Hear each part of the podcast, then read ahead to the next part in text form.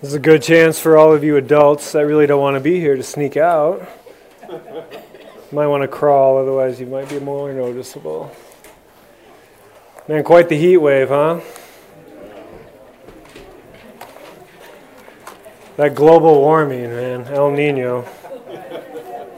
Don't know what to do with it. My name's Evan. I'm a pastor down here with Rimrock downtown. Before we get into studying God's Word, I really hope that's why you're here. Uh, go over a few announcements.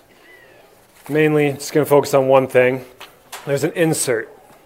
So, the month of January, we looked at the core values, the mission, and the vision of Rimrock. This is what defines us. This is what makes us who we are. This is what prompts us to do what we want to do, how we operate day in, day out here collectively as a church. And if you missed it or you have a, ch- have a desire to know more about those, they're on our website. But what I want to focus on really is our vision a community being transformed by Jesus. This is Rimrock as a whole's vision. If you flip it over, you'll see Rimrock Downtown's focus. How we are going to try to accomplish this vision. It's through relationships relationships with God, with the church, and with those still seeking. From what I've found through thought and experience, prayer, Bible study, relationships are a crucial element through which God transforms lives.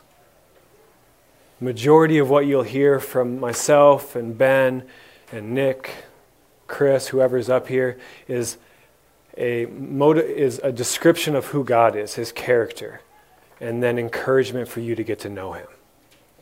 The reason why we have uh, date night, community dinner, all these different ga- gatherings is so that way we can get to know one another, build our community, support one another.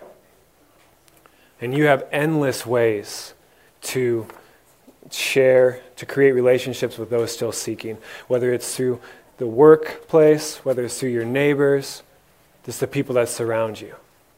And if you need a little bit more encouragement or a little bit more structure in that, if you look at the, the main bulletin, th- three opportunities down, you got an opportunity to serve others.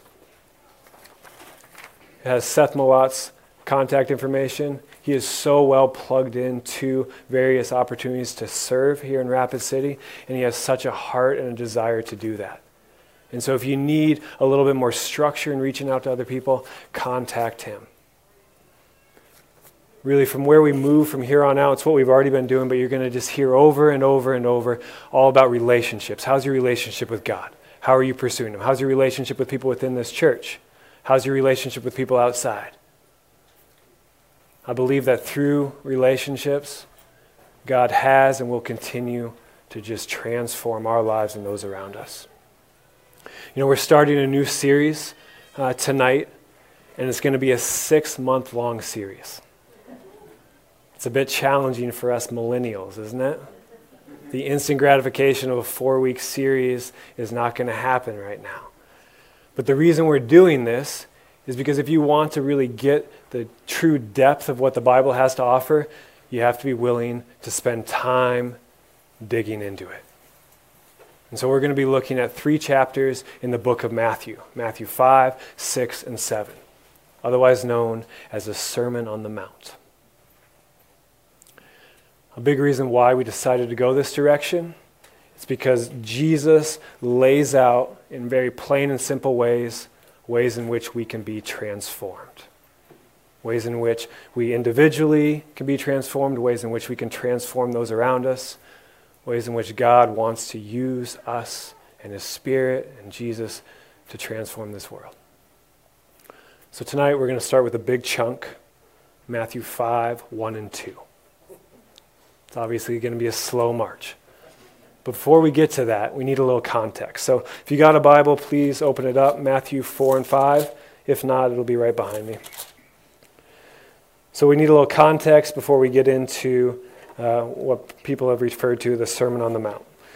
So Jesus begins his teaching halfway through chapter 4 of Matthew. Brand new. Right? He's already been baptized, spent time in the wilderness, and then he comes out. And what we see right off the bat is him calling disciples. As he walked by the Sea of Galilee, he saw two brothers Simon, who is called Peter, and Andrew, his brother, casting a net into the lake, for they were fishermen. And he said to them, Follow me, and I will make you fish for people. Immediately they left their nets and followed him. As he went from there, he saw two other brothers, James, son of Zebedee, and his brother John, in the boat with their father Zebedee mending their nets, and he called them. Immediately they left the boat and their father and followed him. So, right off the bat, Jesus gets disciples. But his fame also begins to grow. Let's go to the next section. Jesus went through Galilee, teaching in their synagogues and proclaiming the good news of the kingdom and curing every disease and every sickness among the people. So his fame spread throughout all Syria, and they brought to him all the sick, those who were afflicted with various diseases and pains demoniacs, epileptics, and paralytics, and, they, and he cured them. And great crowds followed him from Galilee, the Decapolis, Jerusalem, Judea, and from beyond the Jordan. So this had to be a really exciting time for Jesus and his disciples. He's setting out to let people know that the kingdom of God is near. That's Matthew 4:17. This is what we see in all of the gospels. Jesus' goal of his ministry is to let people know that he is bringing something radically good from God. And it seems like people are excited about what he's doing. He has men that are willing to leave everything to follow him, and crowds and crowds of people flocking to see him. But according to Matthew's account, all of this attention, specifically from the masses, is coming to Jesus primarily because of his power to heal. The people are coming in droves because Jesus has power over sickness and injury. They are not coming because of his wise words and intense biblical understanding. Rather, they are coming to him because they have heard he can end their physical suffering. Man, and who wouldn't come running to somebody like that? But I believe the reason behind God's healing people is twofold. One, to bring them physical restor- restoration. God is a healer. He wants to restore us physically, but even more so, to get their attention. I believe that Jesus was able to heal so many to show people that God was doing something new and altogether transformative in the world. It was not only to help them with their physical brokenness, it was a sign that something bigger was taking place. Let's keep looking at the story. Matthew 5 1.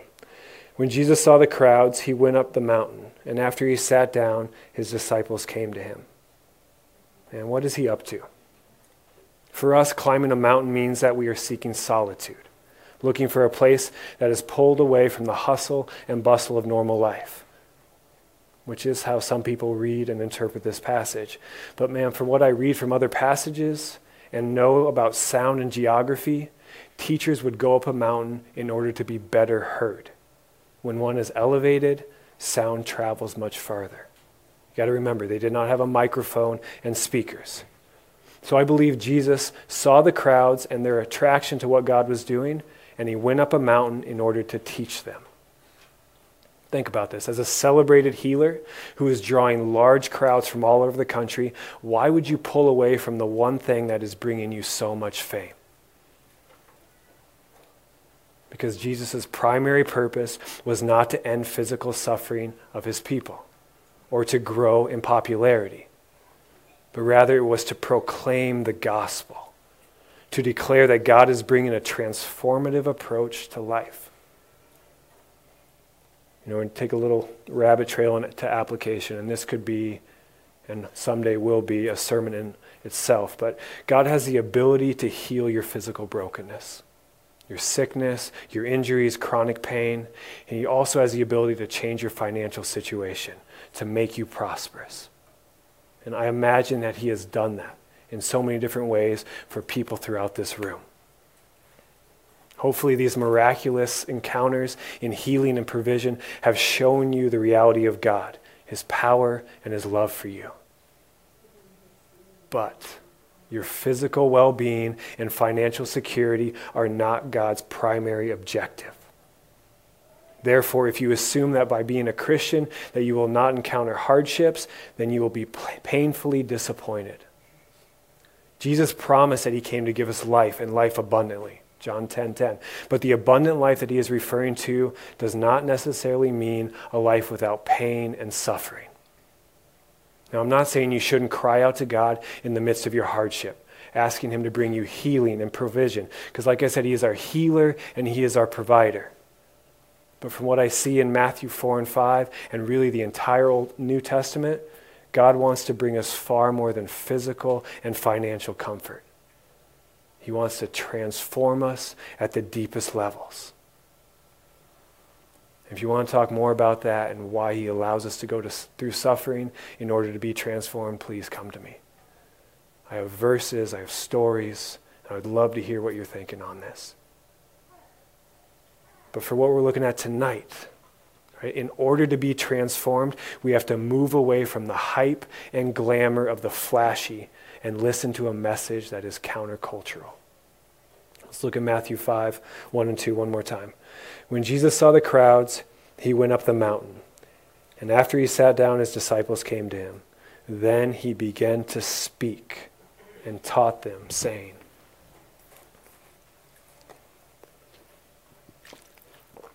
The important thing I want to notice from this, these two verses is who came to listen to him speak disciples. It wasn't the crowds and their masses, the people who were looking for the miraculous or to watch the magic happen. It was his disciples. Now, disciples defined a learner, a follower of Christ who learns the doctrines of Scripture and the lifestyle they require. It's from a commentator. I'll read it one more time. A learner, a disciple, a follower of Jesus who learns the doctrines of Scripture and the lifestyle they require. Now, this isn't just the 12. It was anyone who wanted to go deeper in their understanding of what God was bringing through Jesus. It was the people who saw something bigger going on than just the showmanship of the miraculous and the power of instant gratification. These were the ones that followed him away from the crowds, away from the sensationalism, so that way they could learn from the God of the Bible his plans for their lives with the intention of applying his teaching, living them out, creating a lifestyle that is in line with their Creator's plan for their lives.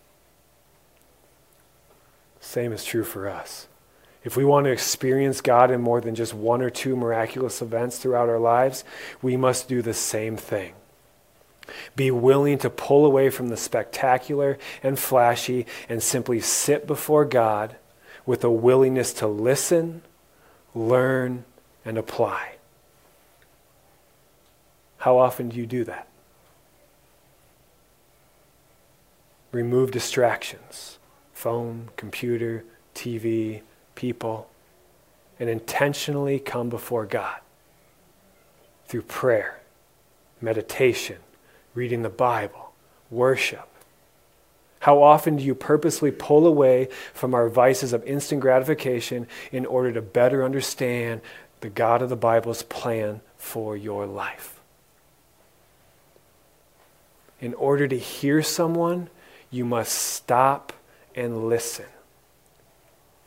Now, this is really obvious, but let me give you an analogy. Anybody ever tried to get your kids' attention? Say something to them so they actually hear it? For me, I must see their eyes. Because I can tell them it a hundred times, but if they're not looking at me, it just ricochets continually off their skull. But if I get their eyes, there's a good chance that they may actually hear what I'm saying. Same with our spouses, right? Hopefully, it's not as much of a battle for you. But if I can stop looking at what I am doing in order to engage with my wife, then she knows that I'm actually listening. The same is true with our relationship with God. If you want to hear what he wants to tell you, then you must remove the distractions. And there are so many shiny things in this world. But if we want to hear what God wants to tell us, we must pull away with the intention of listening. But what you hear from God is far different than what our culture tends to believe and possibly what naturally comes to you, how you feel. Let's go back to the Sermon on the Mount. What Jesus delivers to his disciples was countercultural. And we'll spend this next six months digging into it. It went against the first century Jews' view of what it looked like to be successful or what they assumed was God's plan for their nation. Jesus starts by declaring those who are blessed. Being blessed means that one is enviable or in a fortunate position because of God's favor. This is a place that all Jews believed they were because they were descendants of Abraham. But Jesus tells them that they will be blessed if they are poor in spirit, if they are mourning, if they are meek, if they are peacemakers, if they are persecuted. He then goes on to teach about the wickedness of their hearts and new ways to approach their traditions, their enemies, prayer, money, and God Himself. Jesus' teachings were most likely a bombshell in his disciples' preconceptions of their identity and how they were created to live. And his words are just as countercultural for us today. Think about the culture we live in. It's one that wholeheartedly believes in the power of the individual. That through hard work, perseverance, and drive, a person can create a fortunate or a blessed life. Blessings do not come through humility or hardship. Our culture also boldly proclaims that each person can choose their own definition of truth. And based on what they see as true, they can create their own value systems and approach to others. Over the next six months, as we study through the Sermon on the Mount, I promise you that you will be challenged. It may be in your definition of what it means to be sex- successful. It may be in the form of conviction with your struggle with anger or lust or greed. It may challenge your views on the way you should treat those you don't like or the ways in which you prioritize money. Jesus was and still is a revolutionary. When one takes time to listen to radical ways of thinking and living, their views on what they have been taught is normal will be challenged. So, why? Why would we take the time to listen to Jesus and his revolutionary approach to life? Why is it worth listening to? Let's look at more Bible. John 6, 57. I think this sums it up so well. So, give you a little context. Jesus is just in the height of his ministry and he's starting to teach things that are a little bit controversial. Here he's telling the metaphor of you must eat my body and drink my blood if you want to be alive, you want to have eternal life. And it's really shaking people's boats. Just as the living Father sent me, and I live because of the Father, so whoever eats me will live because of me. This is the bread that came down from heaven, not like that which your ancestors ate, talking about manna, and they died. But the one who eats this bread will live forever. He said these things while he was teaching in the synagogue in Capernaum. When many of his disciples heard this, they said, This teaching is difficult. Who can accept it? But Jesus, being aware that his disciples were complaining about it, said to them, Does this offend you? Then what if you were to see the Son of Man ascending to where he was before? It is the Spirit that gives life. The flesh, your mindset, your culture is useless. The words that I have spoken to you are spirit and life, but among you there are some who do not believe skipping a few verses. Because of this, many of his disciples turned back and no longer went about with him. So Jesus asked the twelve, Do you also wish to go away? Simon Peter answered him, Lord, to whom can we go? You have the words of eternal life. We have come to believe and know that you are the Holy One of God. And I encourage you to go back and read this, meditate upon it. Specifically, Peter's answer. With the Sermon on the Mount, before we get fixated on the challenging commands and the debate between living under law and grace, which I'd love to get into with you guys, we must first elevate our eyes to the law giver. Like Peter said, where else could we go? You have the words of life. We have come to believe and know that you are the Holy One of God. Paul in Colossians 1 gives such a summative statement of who Jesus is. He is the image of the invisible God. Boom. The firstborn of all creation. For in him all things in heaven and on earth were created, things visible and invisible, whether thrones or dominions or rulers or powers. All things have been created through him and for him. He himself is before all things, and in him all things hold together. He is the head of the body, the church. He is the beginning, the firstborn from the dead, so that he might come to have first place in everything. For in him all the fullness of God was pleased to dwell, and through him God was pleased to reconcile to himself all things, whether on earth or in heaven, by making peace through the blood on his cro- of his cross. Man, please go back and meditate on this. Jesus is God. Think about that, who God is. Jesus is God. He is the author and creator of all life. He's also the sustainer of life. Without him, we would not have been created nor continue to have life. He is also the reason why we have a direct relationship with God the Father. Through his willing sacrifice, we have utter and complete forgiveness of all things selfish and have been completely reconciled to the Almighty Maker of everything.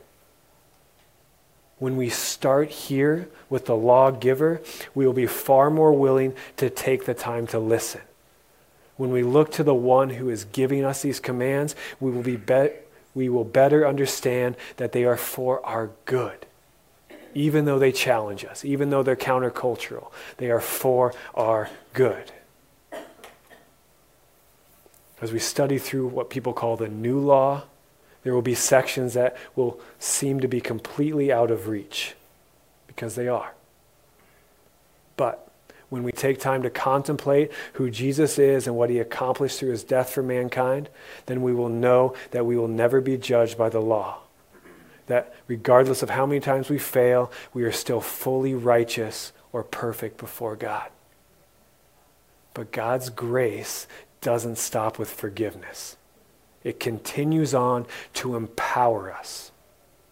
Through the power of the Spirit living within us, we are being transformed from broken to whole. From people constantly overcome by anger, lust, greed, fear, bitterness, right? Selfishness to a people that are gaining more and more victory over our brokenness because of the power of God within us transforming us. Jesus gave and continues to give us instructions on how to better live and then empowers us to live it out so that we can experience the abundant life. And for me, I've defined the abundant life as a life full of contentment and purpose. The two things that overall we all want. But in order to receive any of this goodness, we have to be willing to be his disciples. To lay aside our own agendas and preconceived notions of what our days should look like in order to follow Jesus as he leads. By doing this, you are not becoming a part of a religious system built on man made rules. Rather, you are being led by the one who made you into the life that he designed you to have. I want to leave you with a verse. This is the last verse in the Sermon on the Mount, the last thing Jesus says. I think he sums up so well why we should pay attention to what he's saying. Everyone then who hears these words of mine and acts on them will be like a wise man who built his house on rock. The rain fell, the floods came, and the winds blew and beat on that house, but it did not fall because it has been founded on rock. And everyone who hears these words of mine and does not act on them will be like a foolish man who built his house on sand.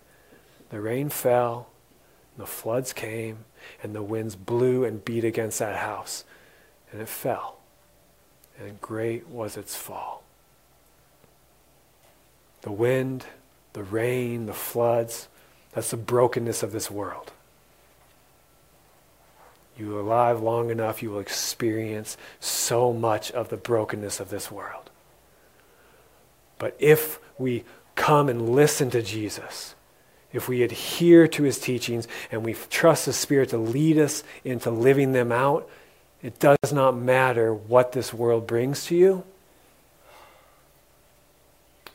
You will stay strong because you are founded on the rock of Christ himself. The musicians are going to come up, and initially they're going to play some instrumental music for us.